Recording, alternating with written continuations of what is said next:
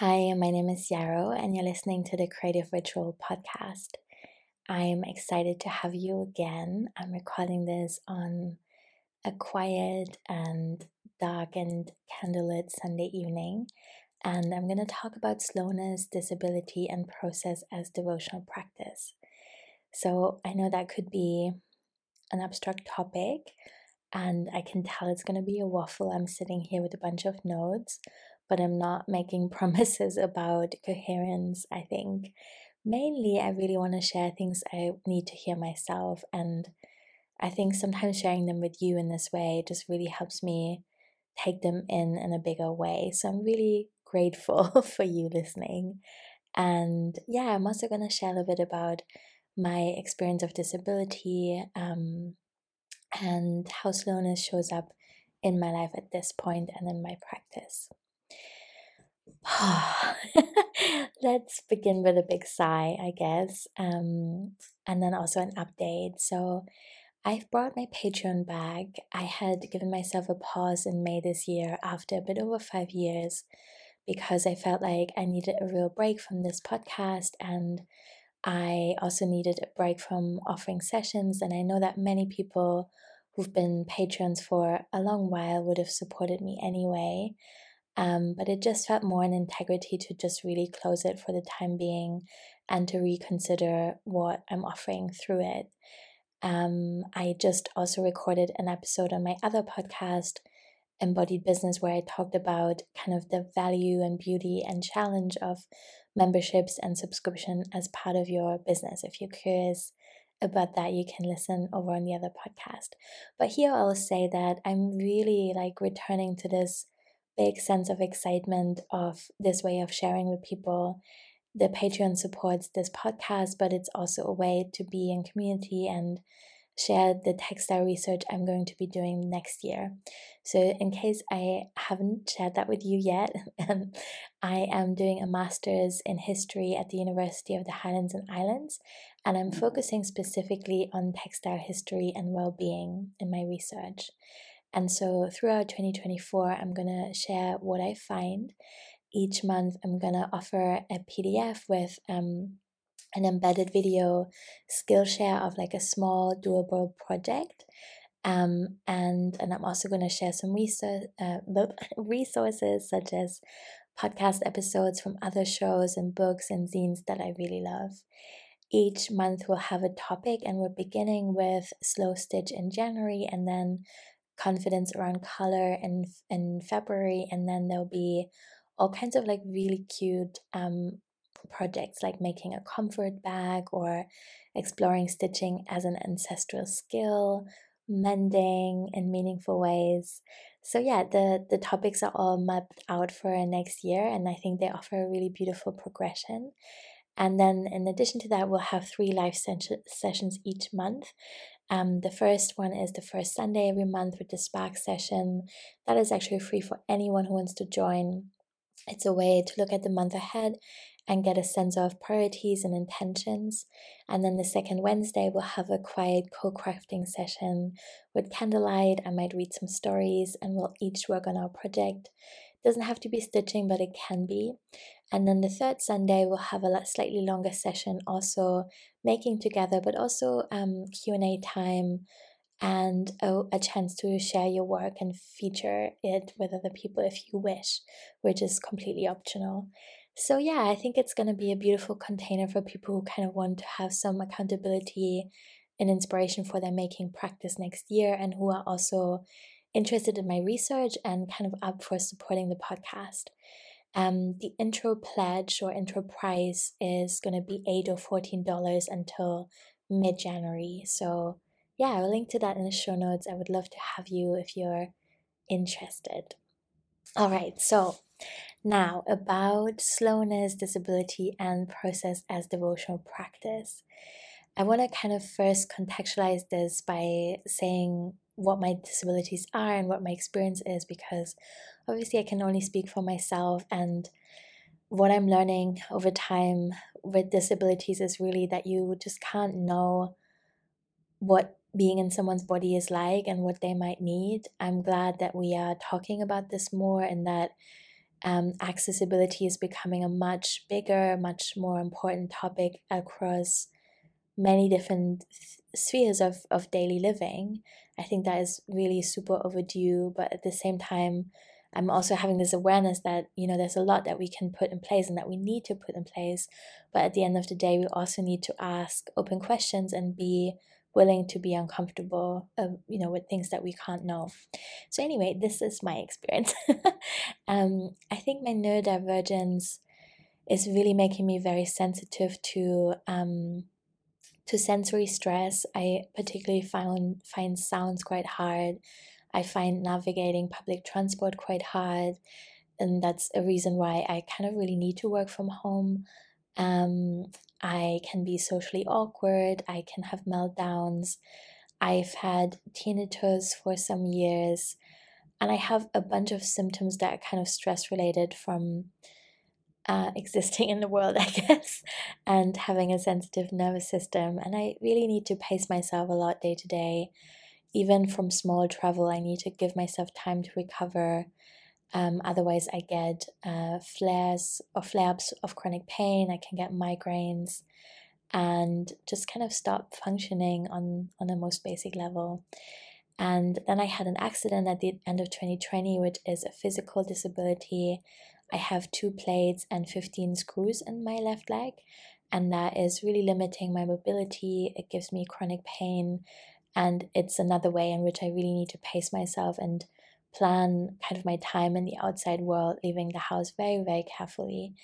And I think day to day, um, what can be challenging is yeah, like having physical energy to do things. For example, I've not been grocery shopping for many years I need to order my groceries just because I couldn't carry them home. It would be really stressful to go to the shop.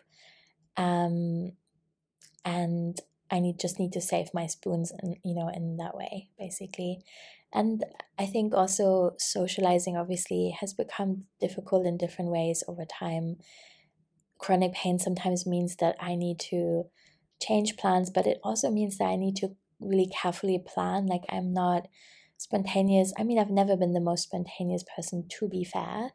Um, but I think sometimes what feels hard to communicate to people is that I really need to know what to expect in a lot of ways. You know, I need to be able to plan my journey. I need to know how long I'm going to need to be standing or sitting or walking. And I really carefully need to budget, um, yeah, like my time and energy and what I commit to and and that makes socializing kind of much less fluid or um, adventurous perhaps than I would like it to be sometimes. And there can be a real sense of grief with that. I will say also that part of my experience with disability is that I have both an a visible and an invisible disability, and it's been really interesting to see kind of how an acquired physical disability is seen so differently by the world and how it made receiving support and accessing resources a lot easier in some ways. I remember, for example, in lockdown when I was using my walking frame, people automatically gave me much more space. And I think having a condition that is like so clearly visible is just meaning that sometimes people ask less questions or they challenge me less when I need time or space for something. And obviously, I'm grateful in some ways, but in other ways, it also just makes me sad that I had to, you know, have this other thing happen to me to kind of access things that, in a way, I've always needed. And that everyone who needs them really deserves and doesn't need to, shouldn't have to justify in a, a physically visible way, basically. So, yeah, those are a few thoughts for context. Surely there's so much more to say, but I'm just wanting to kind of open here with those things. So, slowness in my creative practice and my rituals and my making have become like I would say the major topic probably in the last two years. Not by choice, but just because my energy is different. I have much less time to be up and working and really focusing on projects. And so I needed to adjust my expectations for what I can do. And I know from being with people from the creative space sessions I facilitated from workshops that that's actually something that is true for so many of us. So, whether or not you have a disability or chronic illness, um, or some other kind of restraint on your time, such as maybe care for other people that you're doing, I think all of us probably would love to have more time and energy to make and be creative than we actually currently are. So, you know, often we'll have ideas and we want to reach to the sense of completion as soon as we can and like you know experience the sense of like outburst of energy and making stuff happen and really manifesting something quite quickly that we've seen in our inner eye and then there's this sense of frustration and grief that it just isn't possible and so how can slowness become actually like a meaningful and welcomed and embraced part of our creative practice and how can that maybe help us feel more self compassion or compassion for other people, but also maybe even compassion for how slow the change that we want to see in the world really is. Like, that's also a super big topic for me, obviously. Like, why? Why are we still dealing with so many things that are, you know, very clearly harmful to ourselves and each other and the planet when so much evidence points to other approaches being more sensible. Anyway, let me not get down that rabbit hole right now because otherwise we'll never get to talk about slowness as part of our practice. But yeah, one thing I found interesting is kind of looking at the arc of development in my own life. Because, like I said, it can be so easy to feel impatient, be like, oh, I've been wanting this for years. Why hasn't it happened yet? So, um, what I've do, done for my textile practice, for example, is to go back to 2018, which I think is the time where I became more serious about researching and trying things and making stuff and attending workshops and sharing things with other people. And to look at those first few drafts and also to read my diary from the time to think about kind of my ideas and ambitions back then and to see how much things really have changed even though there's so much more i wish i could have done in the in the last five years. Um, but really when i pay attention and i meet that with kindness then i can see i've taken a lot of risks and i invested a lot of time in things that i've wanted to try with textiles and i made some pieces that i really love looking at still and that i'm excited to share and i also know that if i just stay on this trajectory even if it's slow there's so much more to come for me, and I'm so excited to see what's going to unfold there. The same is true for my business. I started in 2015, so I'm approaching nine years very soon, which means it will be in my 10th year, which is so wild. And I, I can there also see that it originated from this place of really needing to work from home and work for myself and needing to make stable income and how the first few years were so much about really those most foundational questions of like how can i make a living in a way that isn't gonna ruin the rest of my life basically that's gonna feel meaningful for me and that is truly sustainable for all aspects of my being. And it was almost kind of like putting out fires and a lot of them. And there was a lot of speed to that but then there were also all these circles of like moments of starting and stopping and trying different things and making mistakes and changing something. And definitely moments of frustrations and being like oh my god i wish i was so much further along in this process. But really when i step back now and i look at it i can see that the slow periods have been so valuable for my development. They really have been fertilizing the soil on which I've grown all kinds of beautiful other things that I'm truly proud of. And the slowness was a key ingredient. It certainly wasn't the speed or, um, you know, the fast action that got me to the places that I really wanted to go to. So that feels beautiful to acknowledge. Um, I can also see this repetition of patterns of like certain things really being a red thread that's always been important to me because I think and like a, a sister worry almost to um being too slow is like being not decisive enough or not having found like this one thing that is your whole thing um, which I think is true in both business and creative practice where we all want to be you know this really easy to sell product on Instagram where you can say this is who I am and this is what I do and here's what you can do or buy from me, right? and I think it's often just so much more complex than that because we're actual human beings, obviously.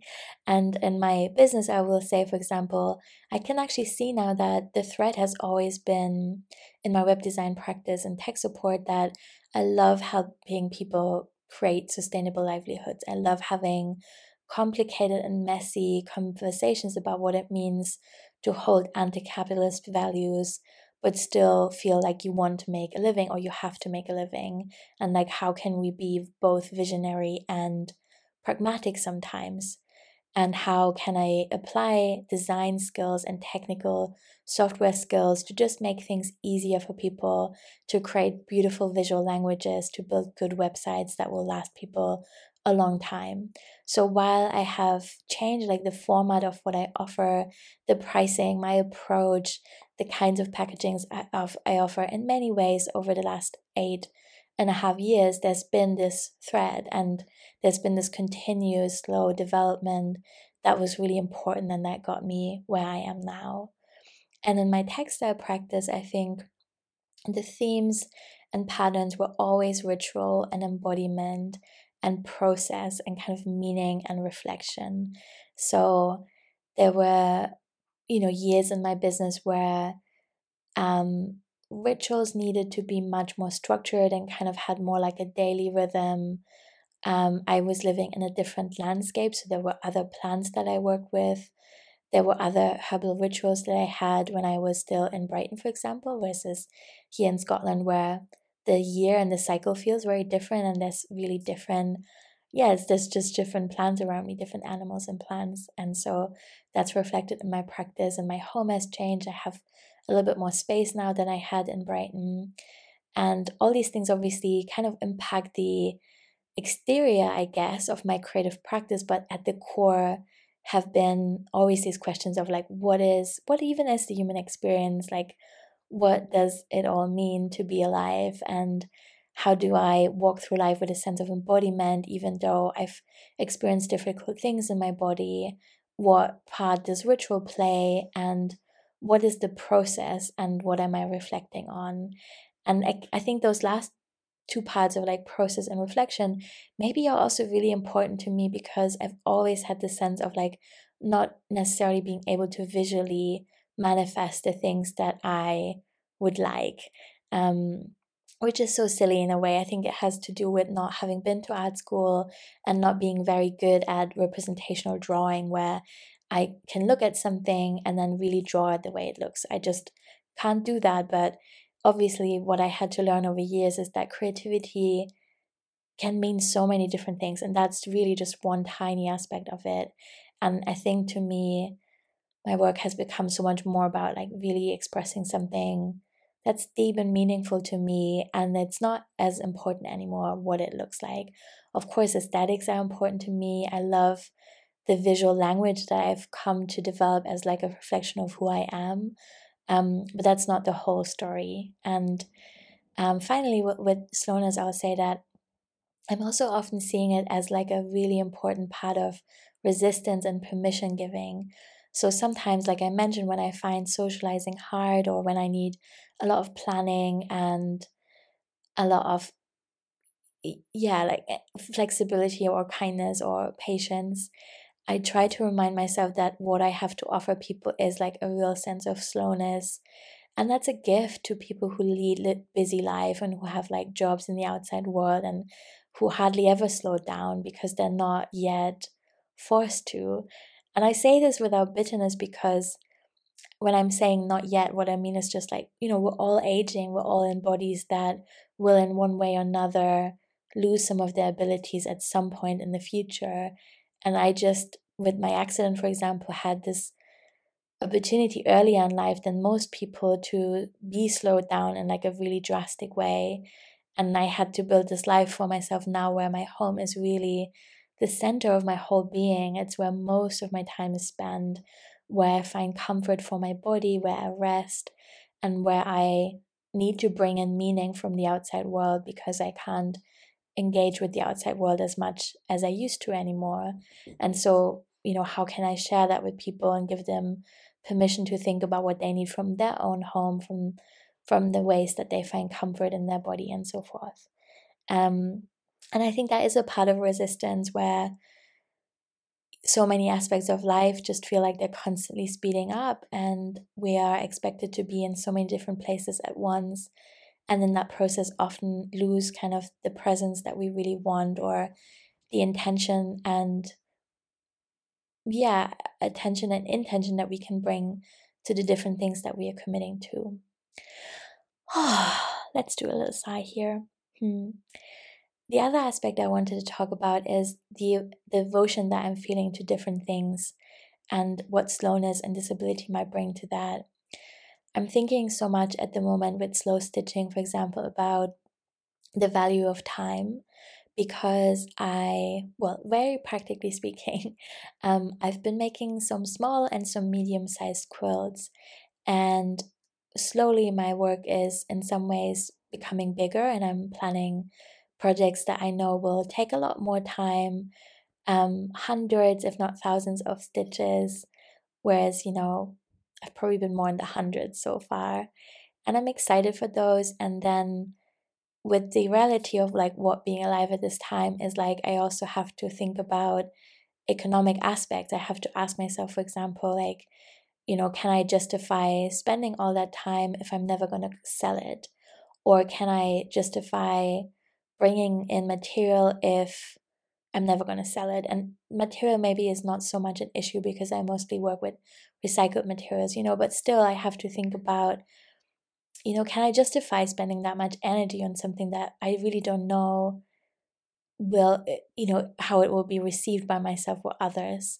And what I find interesting is that I love stitching so much. It's become such a big part of my life and support for my mental health and also because I spend much more time at home, I have this abundance of time resting basically. And in some ways, that's a huge gift. And in other ways, it's like obviously raising, bringing up a lot of grief and restriction and sadness and loss of things I used to be able to do.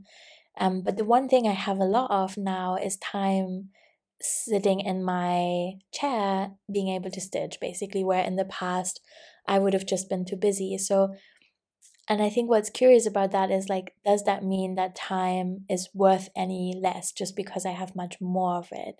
Because, yeah, like, you know, I could easily, I guess, commit to a stitching project that I know is going to take me 100 hours to make because I know that over the next few months, I'll probably find those hours. If it doesn't require me to sit at a desk or stand up or do anything like physically strenuous, then is that a word? Did I make that up? Anyway, physically hard, whatever. Then I can probably find that time because I would be needing that time to rest and listen to podcasts or audiobooks anyway. So I might as well be stitching. And yeah, that's like, I think that's interesting again from an economical point of view where I'm wondering, you know, would I want to do this more often? Is this something I want to pursue? If so, would I want to sell those pieces?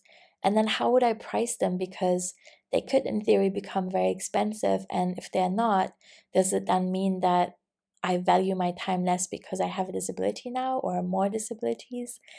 Um, these are just weird questions I'm asking myself, right? Like, I'm clearly not making a statement here at all. I'm just curious about how all those things and the slowness of my process has like impacted my practice and how I see things now something a book that I found really interesting to read to listen to is Your Money or Your Life. I'm so sorry I forgot the author, um, but if you search for it, it will come up. And basically, it deals with kind of how we spend our money and how we value our own time. And uh, has a lot of things that didn't really apply to me or ideas that I didn't particularly love. But one thing that I took away from it is this idea of um, thinking about your work, working out your hourly rate, and then looking at the things you buy and the stuff that you spend money on, and thinking about whether that expense is worth the amount of hours you're basically putting in when you're considering your hourly wage. And that really helped me to consume less, I think, and to mend the things I have more, and to just be much more intentional and mindful with how I spent my money and how I valued my time because now you know, when I see something I could potentially purchase, immediately my thoughts go to, well, this will be X amount of my time. Do I want to give that up, basically? And I mean, it's not easy, obviously. And it also, you know, even having the time and space to be able to make those decisions and really think that through is a privilege. Um, but it certainly has been eye opening and it's in a way very in- indirectly given me more permission to be slow in my practice because I'm like, oh no, I'm choosing my time quite often. I'm not making those mindless purchases anymore. I'm choosing to have more time to practice, even if that's really slow. And that makes me quite happy to think about. And then the last part I wanted to talk a little bit more about is process and kind of how that can be a devotional practice because I'm thinking so much about skill and story and how those two things come together in creative practice and making. And I think I'm often struggling with my technical skills, maybe falling short of what I would like to be able to do. And then I feel this sense of like peace and slowness in my life. And I know that that's a place from which a lot of storytelling can come that can make my work more meaningful that, than it would be if I was rushing around the way that I was in the past. And I'm trying to really shift my attention to that positive aspect of it, of how things have changed. And I'm looking for, you know, I'm looking back at the pieces I've made and I'm trying to remember the setting, the story, the intentions, the things that I brought to it. And I, yeah, I can then really see that the slowness has added to it and that has, has been really important. And I'm trying to be less focused on the physical outcome of something. I'm trying to be more appreciative of the process and what it has offered me. Because so often the slow process of like having a lino block print or um, stitching something is really like time for integration and reflection and a sense of peacefulness and calming my mind. And there are many different ways to achieve those things, but sometimes, you know, making practice is the thing that is most accessible to me.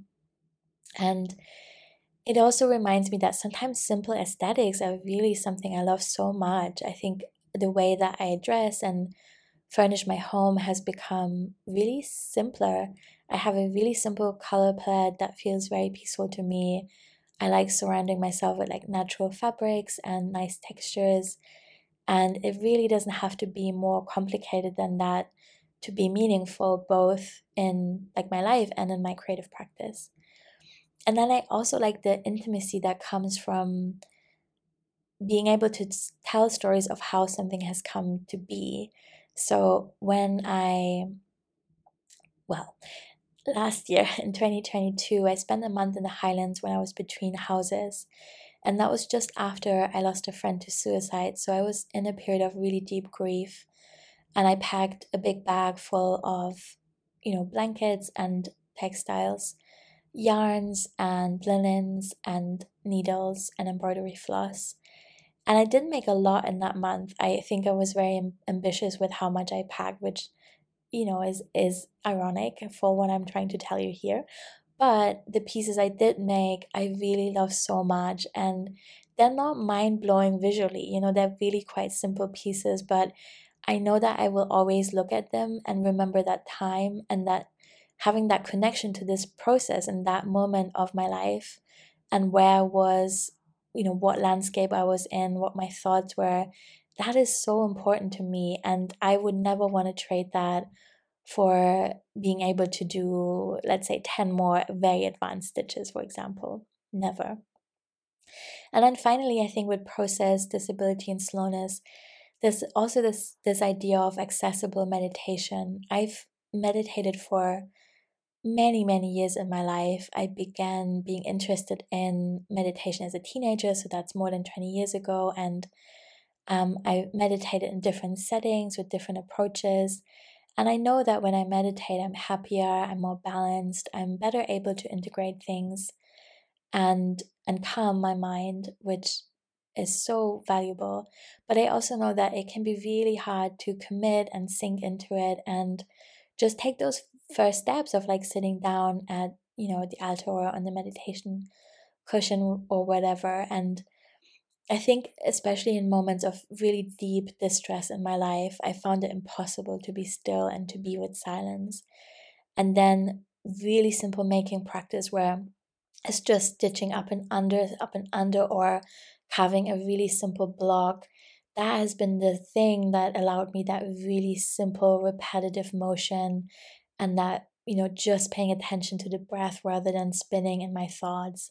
And so yeah, I want to center that even more in my creative practice to, yeah, just to allow this simplicity to really take up space and not overthink what could be more complex or more sophisticated or richer in some way when actually that simplicity is so beautiful. And i and i hope that when i share pieces and people want to have them in their home and they look at them, they feel that same sense of enchantment with process and slowness, and that they value the simple aesthetics for what they are, you know, and that can kind of hold both of like, oh, I wish I could make these big, beautiful tapestries with a lot of color and detail and complexity, but also I love these other things I can actually make so much, and I know they have meaning too, and and thank you for coming to my TED Talk, basically.